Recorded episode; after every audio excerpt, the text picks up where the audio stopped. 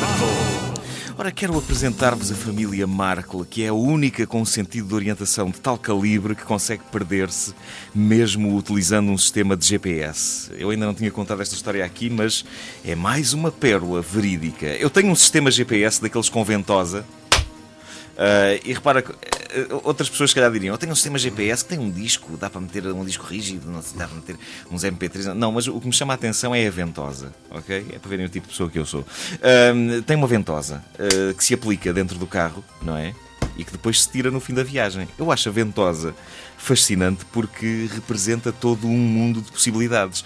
Mesmo que uma pessoa não vá fazer uma viagem de carro e vá simplesmente andar a pé, a ventosa pode ter utilidade para que mantenhamos as mãos livres. Um dos meus grandes sonhos é fazer um valente passeio a pé com alguém, indo um de nós com o GPS preso à testa através da ventosa, sendo que a gente pode dizer: Ó oh, Zé, ele vira-se e a gente Mostra lá! A gente vê logo o ecrã ali à frente. Uh, ora bem, eu não sei se uh, vocês, uh, ouvintes, e tu, José Marinho, não sei se já tiveste a oportunidade de experimentar isto, mas se há sítio onde uma ventosa espeta como se não houvesse amanhã, é precisamente no meio da testa de um ser humano.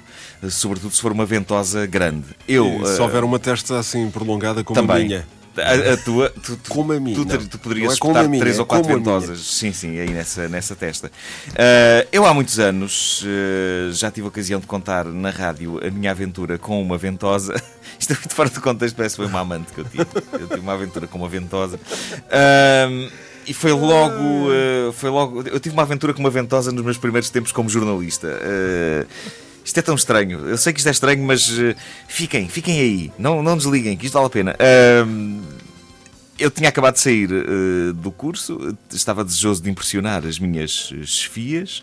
Eu ainda vivia em casa dos meus pais naquela altura e, uh, numas arrumações, encontrei um brinquedo meu de infância, uma daquelas rocas de bebê, daquelas que têm uma ventosa que se pode aplicar numa mesa, não é? E na qual o bebê depois pode entreter-se a dar safanões, porque aquilo está ali bem firme, estampado na mesa, e o bebê está ali.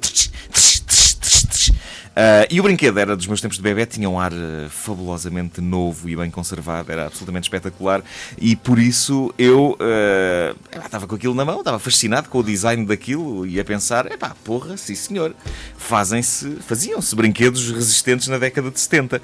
Ora, o que é que aconteceu? Aconteceu que eu, a dada altura, distraí-me a ver televisão e, enquanto via televisão, inadvertidamente estampei a ventosa do brinquedo na minha própria testa. Ora, uh, para um brinquedo daqueles, que é uma coisa ainda grande, ficar agarrado de forma potente a uma mesa para aguentar com as morraças todas que um bebê lhe queira aplicar, já se está a ver que a ventosa não era nada fraquinha e de facto eu pude comprovar isso quando, uh, isto sempre enquanto assistia ao programa de televisão, eu tentei suavemente arrancar o brinquedo da testa.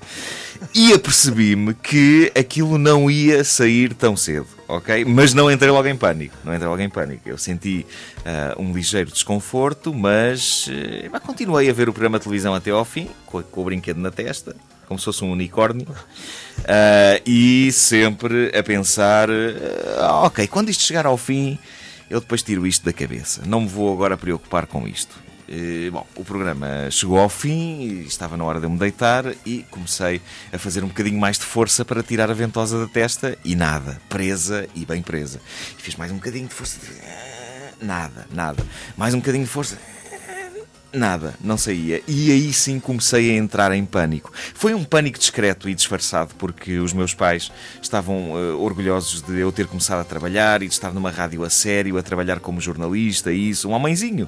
E portanto, uh, não queria que eles entrassem pela sala dentro e me vissem com um brinquedo da minha infância estampado no meio da testa. Uh, mas não saía, não saía da testa, precisamente no meio da testa, onde tinha sido aplicado com uma força absolutamente inusitada e não saía. Portanto, imagina a força daquela ventosa. Bom, felizmente, nenhum dos meus pais estava na sala de estar, por isso eu tentei ir a correr discretamente para a casa de banho mais próxima, fechar-me lá dentro e aí sim entrar em total e completo desespero e chorar, se fosse preciso, porque não. Uh, eu temi que tivesse de viver o resto da minha vida com uma roca colorida estampada no meio da testa e ia fazer sempre que eu virasse a cabeça Ó Marco!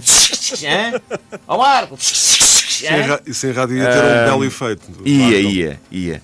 Uh, quando chega ao hall de entrada, eu saí da sala, passo pelo hall de entrada para ir para a casa de banho, logo por azar, uh, vejo a minha mãe, uh, cujas palavras eu não me hei de esquecer quando me vê com a roca na testa. Ela disse, e passo a citar: Estás bonito, estás. Fui para a casa de banho. Puxei, puxei, puxei, puxei. Nada, nada, aquilo não saía. E finalmente tive a ideia de usar água, usar água para libertar a ventosa. E consegui. Aí consegui libertar. E quando olho para o espelho, eu tinha uma mancha circular roxa absolutamente perfeita, desenhada quase a compasso no meio da testa. A poucas horas de ter de me levantar para ir para o trabalho. Trabalho ao qual eu tinha chegado há pouquíssimo tempo. Só um modelo automóvel que é o Testa Roça. Testa, era eu. Uh, tinha uma, um círculo perfeito, uma rodinha, uma bolacha roxa no meio da testa. A minha esperança era convencer os meus colegas e as minhas chefias de que eu era um tipo com uma vida sexual louca e que aquilo era um chupão, feito por uma rapariga. Mas um chupão no meio da testa? Que rapariga provoca chupões perfeitamente circulares no meio de uma testa? Então fui de franja para o trabalho. Uh, ridículo, parecia um elemento de um clube de fãs dos Beatles. Uh, mas eventualmente aquilo viu-se e eu tive de explicar às pessoas a verdade, ou seja, eu disse-lhes: epá, nem me digam nada. Ontem estive com uma miúda.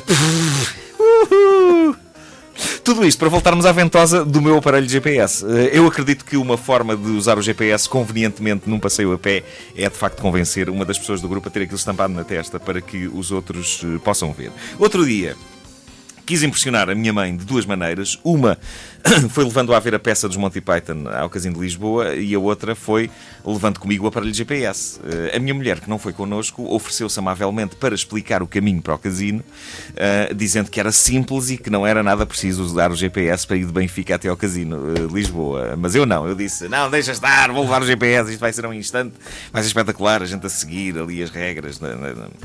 Estampei o GPS no carro da minha mãe e pronto, e marquei as coordenadas do Casino de Lisboa e lá fomos nós todos contentes, a rir, todos cantando e rindo, de Benfica até ao Casino de Lisboa. Ora, como a minha mãe não está habituada a ter uma pessoa estranha no carro a dizer vire à direita, eu ia repetindo o que a voz do GPS ia dizendo, dizia, olha, vira à direita.